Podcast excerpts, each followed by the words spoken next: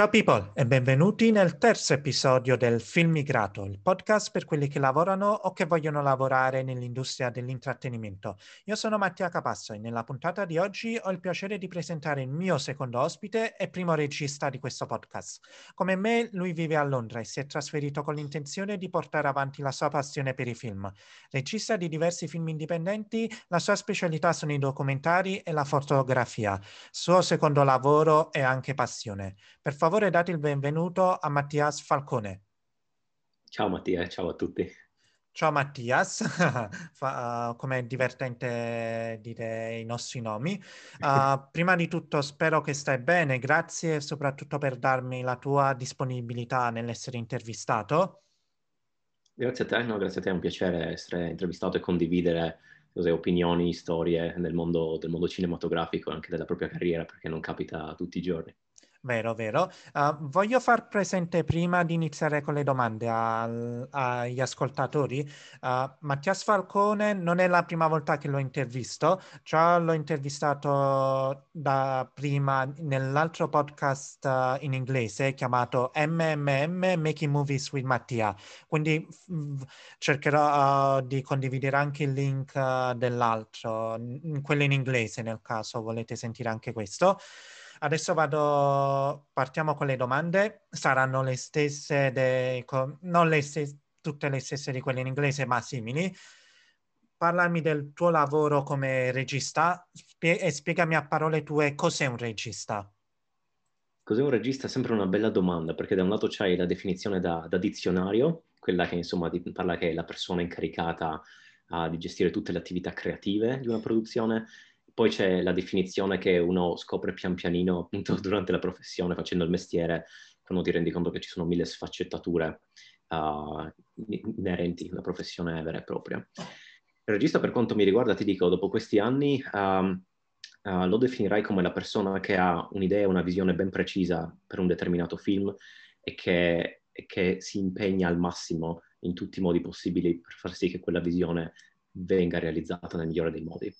Ehm, il concetto di idea secondo me è centrale perché molto spesso è qualcosa che viene trascurato nel, quando si parla di registi e soprattutto il discorso dell'impegno, dell'impegnarsi affinché questa visione venga realizzata è un qualcosa che molto spesso viene messo un po' in secondo piano perché si pensa sì c'è un discorso co- collaborativo, c'è un team e via dicendo, ma la responsabilità del regista è anche quella di impartire di, di, conteggiare con la propria visione i propri collaboratori e in questo consiste l'impegno vero e proprio ed è, ed è assolutamente chiave.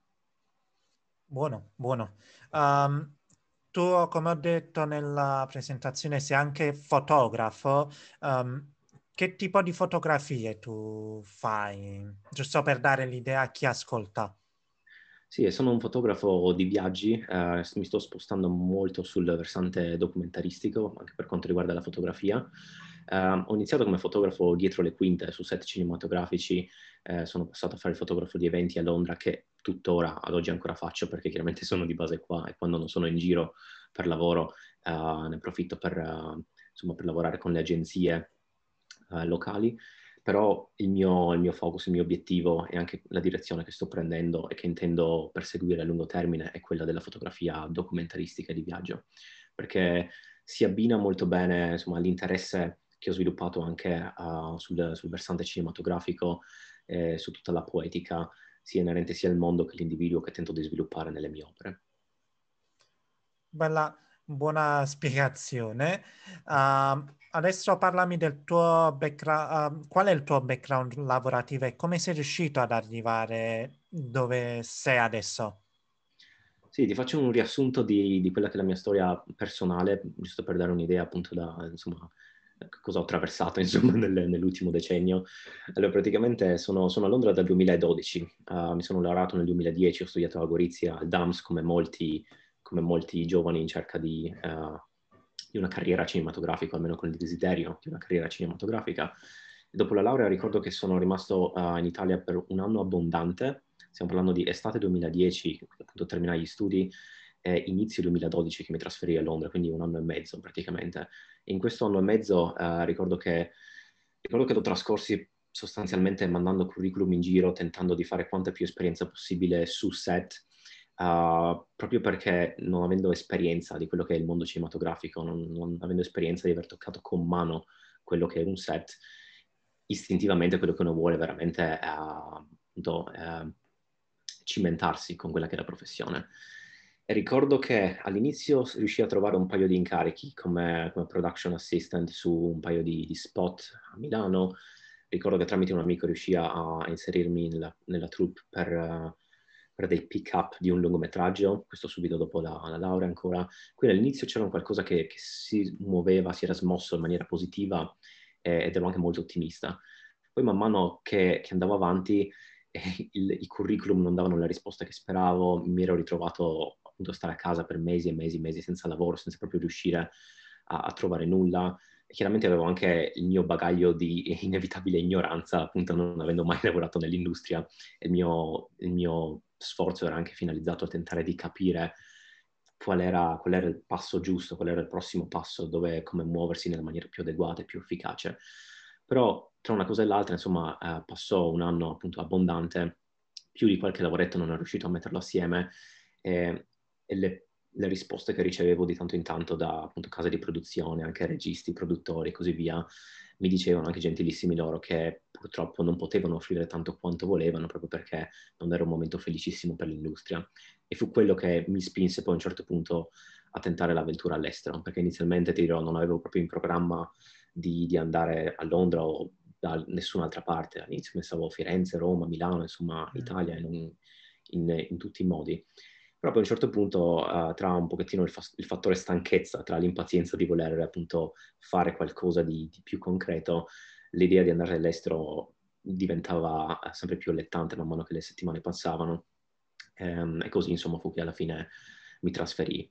All'inizio, uh, all'inizio andai a Bristol, rimasi per sei mesi a Bristol, che era un ottimo posto intermedio, un ottimo posto per imparare l'inglese, cimentarsi con appunto un po' di un, questa, questa, nuova vita che si andava lì profilandosi. E dopodiché uh, mi trasferì a Londra, e appunto come dicevo sono, lì da, sono qui dal, dal 2012. Eh, questo sì per quanto riguarda il background personale, perché so che per molti è diverso, ogni volta che incontro qualche, qualche italiano qui a Londra o appunto sento di, di, italiani all'estero, voglio sempre capire appunto che cosa hanno fatto loro agli inizi, appunto se hanno studiato, se non hanno studiato, perché molti coraggiosamente si sono proprio spinti all'estero anche così all'avventura, senza, senza una preparazione vera e propria. Nel mio caso c'è stata una sorta di preparazione, appunto c'è stato questa, questo anno di mezzo fra appunto la fine degli studi, il tentativo di di farcela in Italia prima appunto del gran passo verso, verso l'Inghilterra.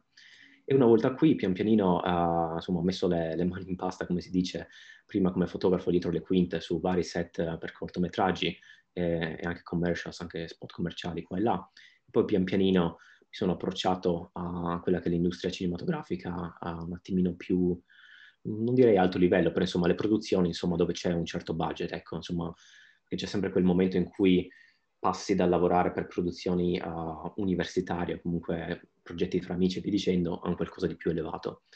Mi ci, mi ci, volle, direi, un anno abbondante, un paio di anni abbondanti, ecco, prima di farcela, però nel momento che ci riuscì, fu lì che le cose, insomma, cominciarono a cambiare per il meglio. Sì. sì. Um, una cosa che tu hai detto prima, sa, che hai detto prima, uh, come gli, sapere come gli italiani si sono mossi. Un'altra cosa che tu già mi hai risposto è anche sapere, sai, perché un italiano si è mosso all'estero. Infatti, ma che mi ha dato l'idea questa domanda la farò a tutti gli ospiti italiani che vivono e lavorano all'estero. Quindi... È, un'ottima cosa, no? Secondo me c'è... Sì, no, è un'ottima domanda, quindi... ma, dov... eh, ma è una domanda che, sai, tutti tutti quelli che sai, pure gli, inglesi che mi conoscono mi chiedono sempre perché ti, ti, sei trasferito a Londra. Me lo chiedono sempre. Sì, capita lo stesso anche quando torno a casa, anche adesso dopo dieci anni. Cioè, ah, sì. sì, pure gli italiani. È una domanda solita, è una domanda solita. Sia questo che anche da quanto tempo vivi a Londra. Vero, vero. Sì, sì. Quindi sì, no, dovrò farla molto molto spesso. Um, adesso riguardo sempre il tuo lavoro, hai qualche momento particolare della tua esperienza lavorativa che ti va di raccontare? Momenti particolari, guarda, ti dirò, um, le prime volte sono sempre momenti particolari. Parlo di prima volta che sei su un set grosso, prima volta che ti danno un lavoro, dici, ben pagato dopo, dopo tanti anni di gavetta, prima volta che il tuo cortometraggio viene preso a un festival. Quindi sono tante, nel mio caso almeno, sono queste tante piccole prime volte che ricordo perché sono quelle che poi contribuiscono a formare questo percorso che, che porta al presente. Ed è interessante perché soprattutto quando mi guardo indietro, e capita spesso, noto come le primissime esperienze sono quelle veramente che vanno a definirti di più, anche a lungo termine, perché a un certo punto, insomma, eh, pur avendo noi una carriera che, che ti consente di, di, vivere letteralmente ogni giorno in maniera completamente diversa, perché ogni produzione è una storia a sé, ogni film che fai è una storia a sé, anche ogni progetto fotografico veramente va approcciato in maniera nuova. Ciò nonostante, le primissime esperienze, le primissime soddisfazioni sono quelle che, che meglio ricordo.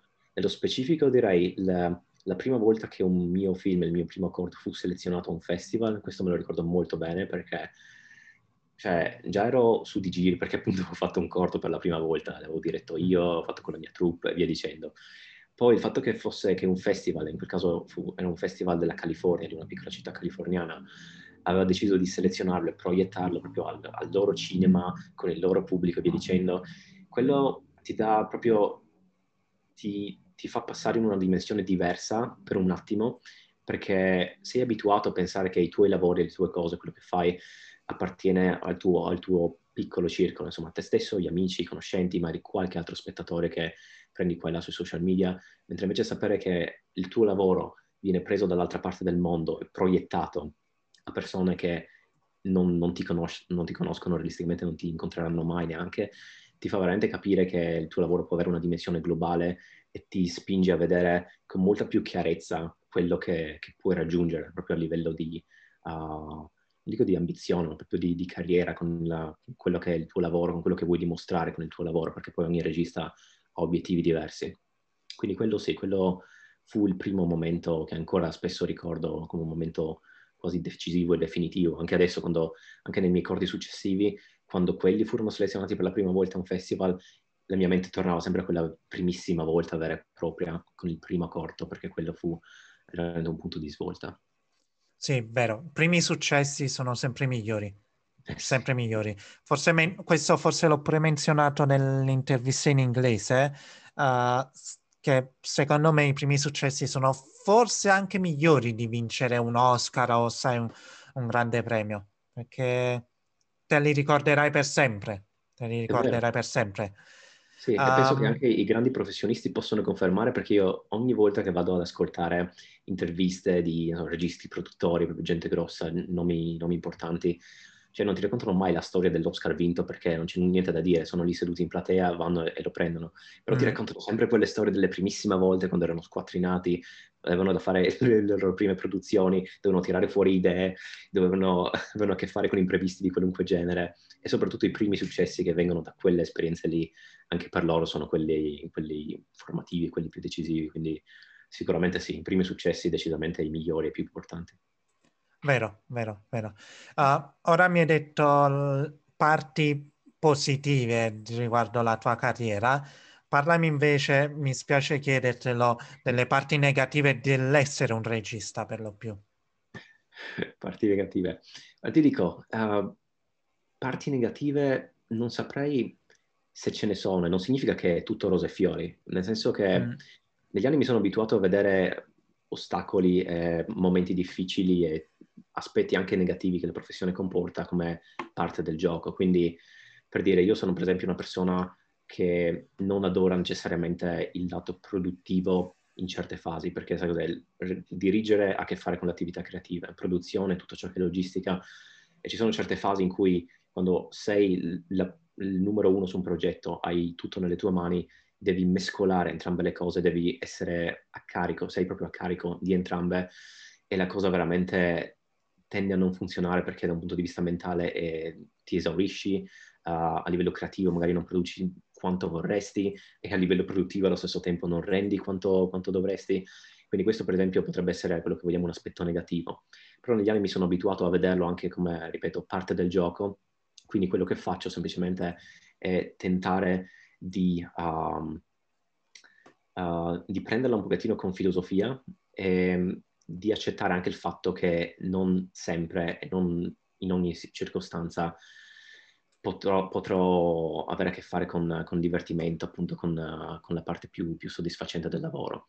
E poi bene o male, cioè non è una cosa che riguarda solo noi, se ci pensi ogni professione insomma comporta le sue, insomma, le sue difficoltà, i suoi lati un po' più complicati, eh, per, così, per, così, dire negativi. Quindi eh, penso che varia da persona a persona, ripeto, nel mio caso è appunto avere a che fare con un sacco di lavoro produttivo, un sacco di mansioni, quali appunto telefonate, email, attese, eh, ricerche e così via, che su carta anche un assistente bravo potrebbe fare, però concretamente solo tu sai di che cosa hai bisogno e quindi di conseguenza devi prenderti tu la responsabilità di farlo, altrimenti finisce che perdi un sacco di tempo nell'attesa invece di, di concludere l'operazione.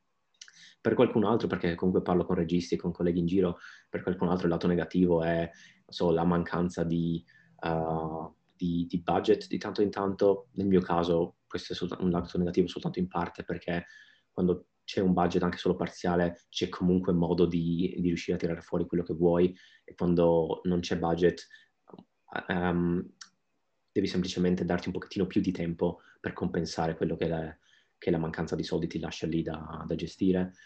Uh, quindi sì, direi dipende da persona a persona. Poi man mano che chiederai di fare la stessa domanda appunto ai prossimi intervistati, sicuramente ti diranno, ti daranno altre risposte, insomma ti diranno ah, sì. per loro. Quest, questa è la cosa bella di questo podcast, sentire diverse opinioni, diverse esperienze anche, quindi potrà tornare utile per uh, chi sta sentendo. Per chi sta esatto. sentendo. Um, parlando adesso anche, sai, di distinzioni tra l'uno, tra un regista e l'altro. Tu sei italiano e lavori a Londra come me. Hai, qual è per lo più? Io personalmente non ho mai lavorato per produzioni italiane. Non so se tu avrai lavorato in molte. Ah, c'è molta distinzione tra produzioni italiane e quelle inglesi, ma pure altre straniere. Eh? Sì, allora ti dico, devo premettere che chiaramente essendo a Londra da dieci anni quello che dirò eh, ha come base la mia esperienza in Italia appunto di un decennio fa, ma anche quello che amici, conoscenti e anche italiani che conosco qui a Londra, ma che lavorano sia in Inghilterra che in Italia mi dicono, ecco, quindi non è esperienza diretta ma indiretta. Eh, quello che sento molto spesso, eh, che sentivo già dieci anni fa, che ho, ho provato sulla mia pelle, ma che sento ancora adesso, è che anzitutto in Italia non c'è la, l'abbondanza di produzioni che c'è qui in Inghilterra, quindi mentre qui c'è da gestirsi fra il, il quasi caos, insomma, il, il, numero di produzioni che è in giro, il, numero di progetti, di cose che girano, che non girano, e dove andare a, a, piazzarsi per primo. In Italia c'è il problema opposto, che è quello di poche produzioni, uh, opportunità di conseguenza relativamente limitate e, e un certo tipo di l'industria che di conseguenza funziona in un certo modo rispetto qui all'Inghilterra. Uh, menzionerei anche il caso Francia, perché è un paese in cui non ho mai vissuto, però quello che sento da, um, da colleghi che ci vivono, ci hanno vissuto, è che in Francia, per esempio, ci sono un sacco di produzioni eh, cinematografiche e che lì è un, quello è un paese in cui ancora la figura dell'autore ha un peso specifico anche molto importante. Quindi mentre per dire qua in Inghilterra vadano molto al lato, al lato commerciale, insomma al lato business, mm. al lato produttivo, quindi ogni produzione che hai ci sarà sempre qualcuno che va a cercare di capire se è monetizzabile in Francia sono molto più rilassati da questo punto di vista, ci sono più, molti più incentivi statali per appunto autori, registi, anche giovani. Eh, pure, pure, perché io da quel che so in Francia è il governo che paga, che esatto. finanzia i fondi, produzioni, che è buono, però ci ric- come vorrei pure capire come funziona, cioè se non, pure se non guadagna, come fanno?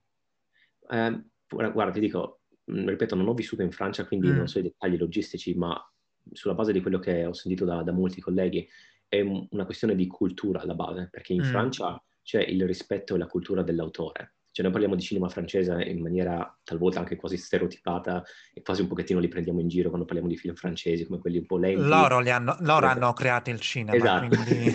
esatto.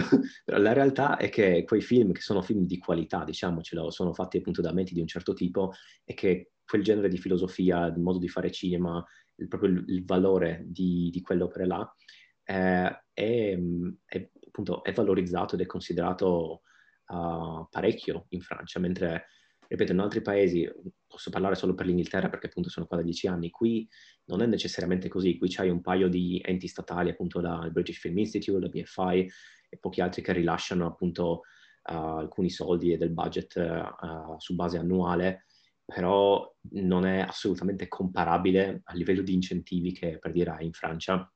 E soprattutto non c'è quello che ci sta dietro, è comunque sempre un discorso di a lungo termine posso monetizzare questo progetto oppure mm. se non posso monetizzarlo eh, deve rispondere per forza necessariamente a certi requisiti molto stretti, quindi certe tematiche molto strette. Quindi qui diciamo è tutto molto uh, controllato da un certo punto di vista, uh, se così vogliamo, fermo restando che comunque ci sono un sacco di produzioni che appunto avvengono per produzioni commerciali, mentre in Francia appunto c'è un'abbondanza di produzione che è più autoriale, in Italia ci sono, appunto, capito, meno produzioni in generale. Poi sul discorso che concerne il tipo di produzioni, le differenze, eh, l'Italia, a quanto ricordo, penso sia ancora così, comunque un paese che punta molto sul cinema di genere, perché comunque la commedia e quello che al box office funziona ha un certo peso in Italia.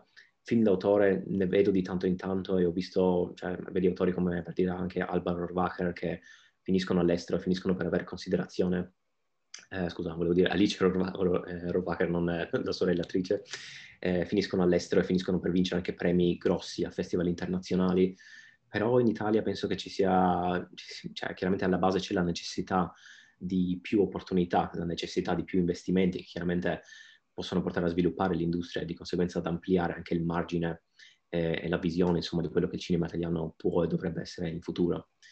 Però sai cos'è? Un serpente che si morde la coda alla fin fine, come, come mm. ben sappiamo. Io il precedente ospite che ho avuto mi ha raccontato, lui lavora in Italia, mi ha raccontato che lui lavora in post-produzione, stanno molto molto, soprattutto nella post-produzione, tagliando i fondi. Mm-hmm. Ma per Questo... gente che sai lavora, per, non lavora per indipendenti, lavora per la RAI, per um, programmi che sai finiscono in tv. Mm-hmm. Quindi mm-hmm. è un po' triste trovare questo, però non lo so, è situazione difficile. Sì, eh, sì questo, questo, è il problema alla base, alla fin fine, quello che, di cui dispiace dover parlare, però cioè, non lo nego, è anche un po' il motivo per cui sono qui, perché di fatto se ci fosse stata un'industria fiorente nel 2011, io probabilmente non avrei mai avuto bisogno di andare in Inghilterra perché avrei trovato opportunità in Italia, sarei rimasto lì e così via. Per carità, non, non, mi pento di nulla perché insomma ognuno ha la sua storia alla fine. Ah sì, ma nemmeno io. Esatto, nemmeno. anche ho una buona amica, ora che menzionavi il montatore, una, un'amica montatrice in Italia che, che lavora lì da, da, parecchi anni ormai e, mm. e, lavora anche con produzioni di, di un certo livello, insomma non, non, sono progetti scolastici, anzi è una montatrice che comunque ha fatto il centro sperimentale, insomma eh, bravissima nel suo mestiere. E lei, ricordo che quando parliamo di, di industria, mi chiede lei cosa faccio io qua e io tento di capire come funziona per lei. Lei mi dice che nel suo caso è, dipende al 100% dal, dal, suo network, quindi dall'avere un montatore magari principale che già ti conosce, che ti prende a bordo di, del prossimo progetto o che ti suggerisce a un montatore o una montatrice amico, amica per, per, il progetto che sta partendo da un'altra parte e via dicendo. Quindi c'è questo numero chiuso di produzioni, a quanto ho capito, e, e bisogna veramente tentare di, di, di, entrarci in un modo o nell'altro perché, perché sono quelle, perché non è che c'è l'abbondanza che c'è per dire qua in Inghilterra. Qui non prendi un lavoro, pazienza, c'è un altro che ti aspetta da qualche parte. In Italia, a quanto pare, non è così, purtroppo. Sì, io guarda, spero che nei prossimi ospiti ci sarà qualcuno che possa, sai, anche dire dare soluzioni. Noi purtroppo diamo l'unica soluzione che possiamo dare se non, non lavori in Italia, vieni al, vai all'estero.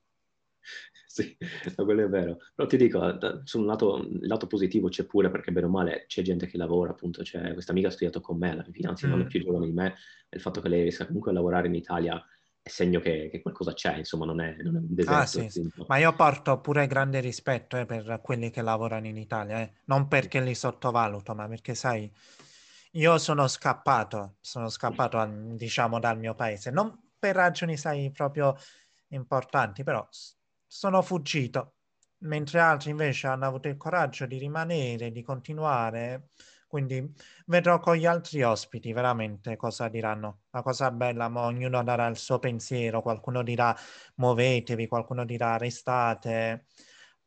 Questo parlo per il pubblico e eh. io non, se vi do, cons- se do consigli sono solo, sai, personali. Quindi se mi ascoltate, sentite anche chi è diverso, chi ha avuto cose diverse da me, esperienze esatto. diverse.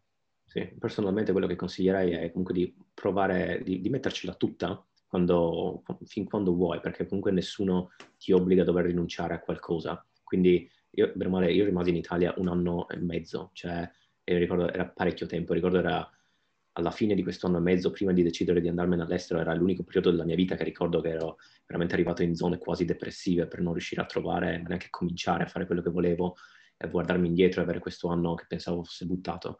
Quindi mm. non, non, consiglierei a nessuno di, di, mettersi in situazioni del genere, però ti dico provaci fino, fino, a quanto puoi, fino all'ultimo, se poi pensi che una, una strada non funziona, prendine un'altra perché alla fine tutto funziona, funzionerà per il meglio nel momento che c'è cambiamento, c'è voglia di provare, c'è, e c'è soprattutto il rischio che di tanto in tanto va preso inevitabilmente. Vero, vero, vero. Um, prossima domanda, hai qualche nuovo progetto in arrivo? Sì, in realtà è un tempismo perfetto perché letteralmente forse dopo domani potrò ufficialmente rilasciare il mio ultimo documentario lungometraggio, il mio primo anche lung- eh, lungometraggio. Si chiama Until We Live Again, è un documentario che ho girato in lockdown eh, l'anno scorso, anzi penso che proprio un anno esatto in questo momento stavo, stavo registrando le prime interviste. E, ehm, ho registrato, ho intervistato 28 persone da tutto il mondo eh, e le loro storie di, di lockdown e di isolamento ma nella fattispecie ho cercato persone che sono riusciti a trovare uh, durante la, la, loro quarantena, durante l'inizio di questa pandemia, um, un, uno o più motivi di, di, reinventarsi proprio a livello di, di, vita completamente, di reinventarsi per il meglio, perché per molti questa, questo ultimo anno è stata un'occasione veramente di, di risettare, resettare proprio la, la, da zero, ripartire da capo, perché molti stavano seguendo un percorso che, frenetico che non li stava portando nella direzione desiderata, altri stavano, si stavano già domandando che cosa fare precisamente con vita, carriera e così via, però nella frenesia di ogni giorno non c'è mai l'opportunità di fermarsi e dire basta, adesso smetto e ricomincio. Mm. La pandemia ha, tra virgolette, aiutato. Quindi ho fatto questo documentario perché sentivo soprattutto il bisogno di dare un pochettino di, anche di, di speranza a chi veramente eh, ha, ha, fatto, ha, fatto, fatica anche a livello proprio psicologico e di, di, salute mentale durante i mesi trascorsi perché tutti quanti ricordiamo che soprattutto a inizio pandemia, a inizio lockdown, c'era veramente a livello di, di mass media, di comunicazione, sembrava veramente che stessimo vivendo un'apocalisse sotto tutti gli effetti ah, sì. e questo ha contribuito non poco veramente a, all'umore collettivo e anche ai problemi di depressione collettiva che, che tuttora la gente sta, sta affrontando. Quindi questo documentario voleva essere una sorta di risposta a, a questa tendenza, anche a, appunto a invitare la gente, a ricordare alla gente che abbiamo ancora un sacco di, di potere nelle nostre mani, che possiamo fare un, un, sacco per cambiare quello che stiamo attraversando, ma anche il nostro futuro, perché cioè, la vita non finisce qua. Questa è stata una parentesi uh, che, appunto, che va usata nel modo migliore per riflettere a fondo su, sul mondo che, che, è stato e su quello che deve venire. E chiaramente mm. anche in, in, maniera un po' più personale su quello che siamo stati noi e su quello che vogliamo diventare.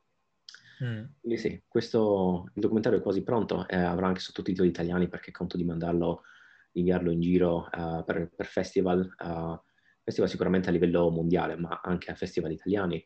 Ci sono stati anche molti uh, donatori alla mia campagna di, di, di crowdfunding un paio di mesi fa che hanno finanziato il giro di festival per il documentario, quindi il, i sottotitoli italiani sono dovuti per far sì che il film sia fruibile anche, anche a loro. Quindi un paio di giorni di mm. pazienza eh, e sarà disponibile.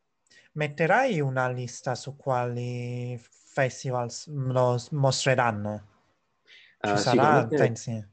Sì, sicuramente nel momento che il, il, film viene selezionato mano a mano, sicuramente pubblicherò insomma, la, la lista di festival che, che, lo accetta. Al momento l'ho inviato a 50 festival, sembra tanto, mm. ma la, l'accettazione da parte di un festival non è così scontata, anzi la percentuale ah, sì. è molto bassa, quindi va mandato in giro, la strategia va fatta in maniera adeguata, nel senso che bisogna veramente andare a controllare quale festival potrebbe essere ideale per il tuo film sulla base di quello che proiettano, quello che hanno premiato negli anni passati e via dicendo, quindi c'è un lavorone dietro, dietro il mandare un film ai festival, però è un lavoro che dirò, mi piace anche fare. Vero, vero.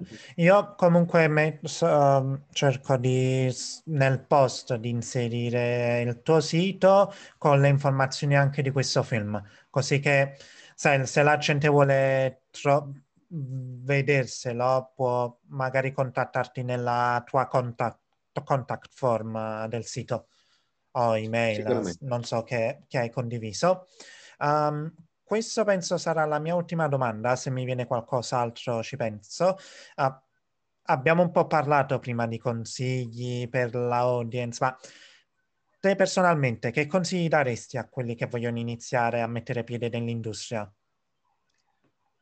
Quello che direi anzitutto è di, se, se, hanno, se, se hanno un'idea precisa di quello che vogliono fare, uh, provare a farlo per conto loro, per quanto possibile. Esempio, se sai che vuoi diventare un, un direttore della fotografia, eh, gira qualcosa, prendi anche una, col telefono puoi girare qualcosa al giorno d'oggi senza problemi. Quindi gira, proprio esercitati, fai quanto più puoi a livello proprio della, di, di, professione, di quello che la tua professione richiederà. Se, eh, se ancora non hai un'idea precisa di quello che vuoi fare, allora buttati su set e fai osserva, perché questo, questa è la cosa più utile. All'inizio per quello anche avevo cominciato come, come fotografo dietro le quinte, perché tutto ciò che devi fare è, è letteralmente il lavoro con meno, la posizione che, che implica meno stress di tutta la produzione, perché sei su set, devi fare fotografie, devi semplicemente divertirti e catturare quella che è l'esperienza uh, del set per tutti quanti, ma nel frattempo anche l'opportunità di osservare cosa fa un regista, cosa fa il direttore della fotografia, come funzionano le dinamiche all'interno del gruppo e via dicendo. Quindi sicuramente gettati nella, uh, in qualunque tipo di opportunità. Uh, se queste opportunità latitano, come, perché come dicevamo è possibile, uh, valorizza al massimo il tuo, il tuo, network, i tuoi amici, mm. specie se hai fatto la scuola, una scuola di cinema o qualcosa del genere, per fare qualcosa tu stesso o tu stessa, perché non è...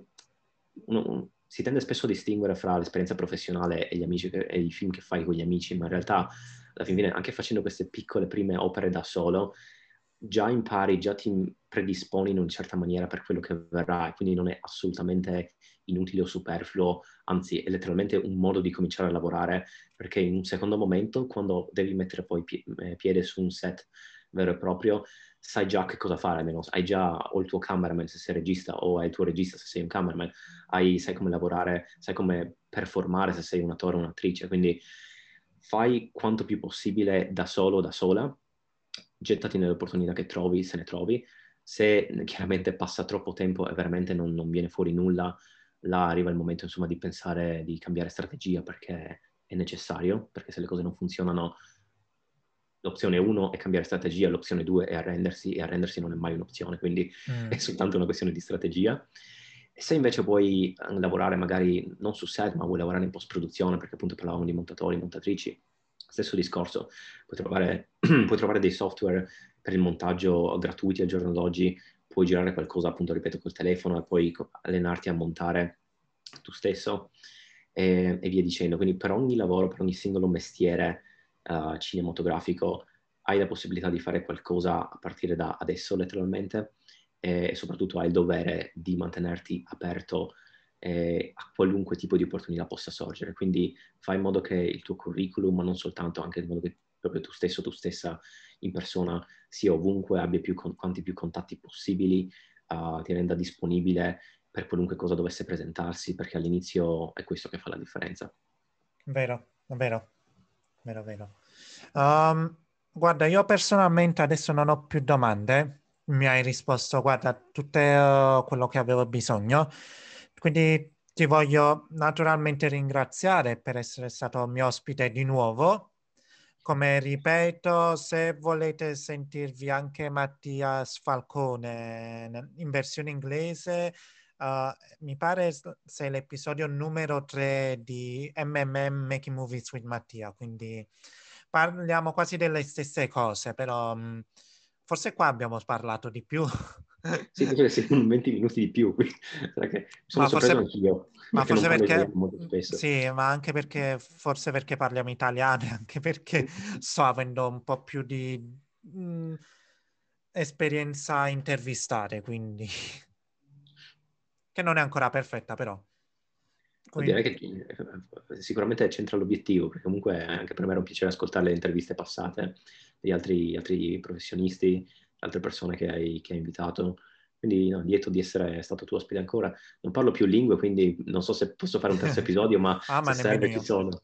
Nemmeno io purtroppo. Parlo pochino spagnolo, ma non lo parlo fluentemente, quindi... O, altrimenti avrei pure fatto la versione spagnola. El, el filmigrado.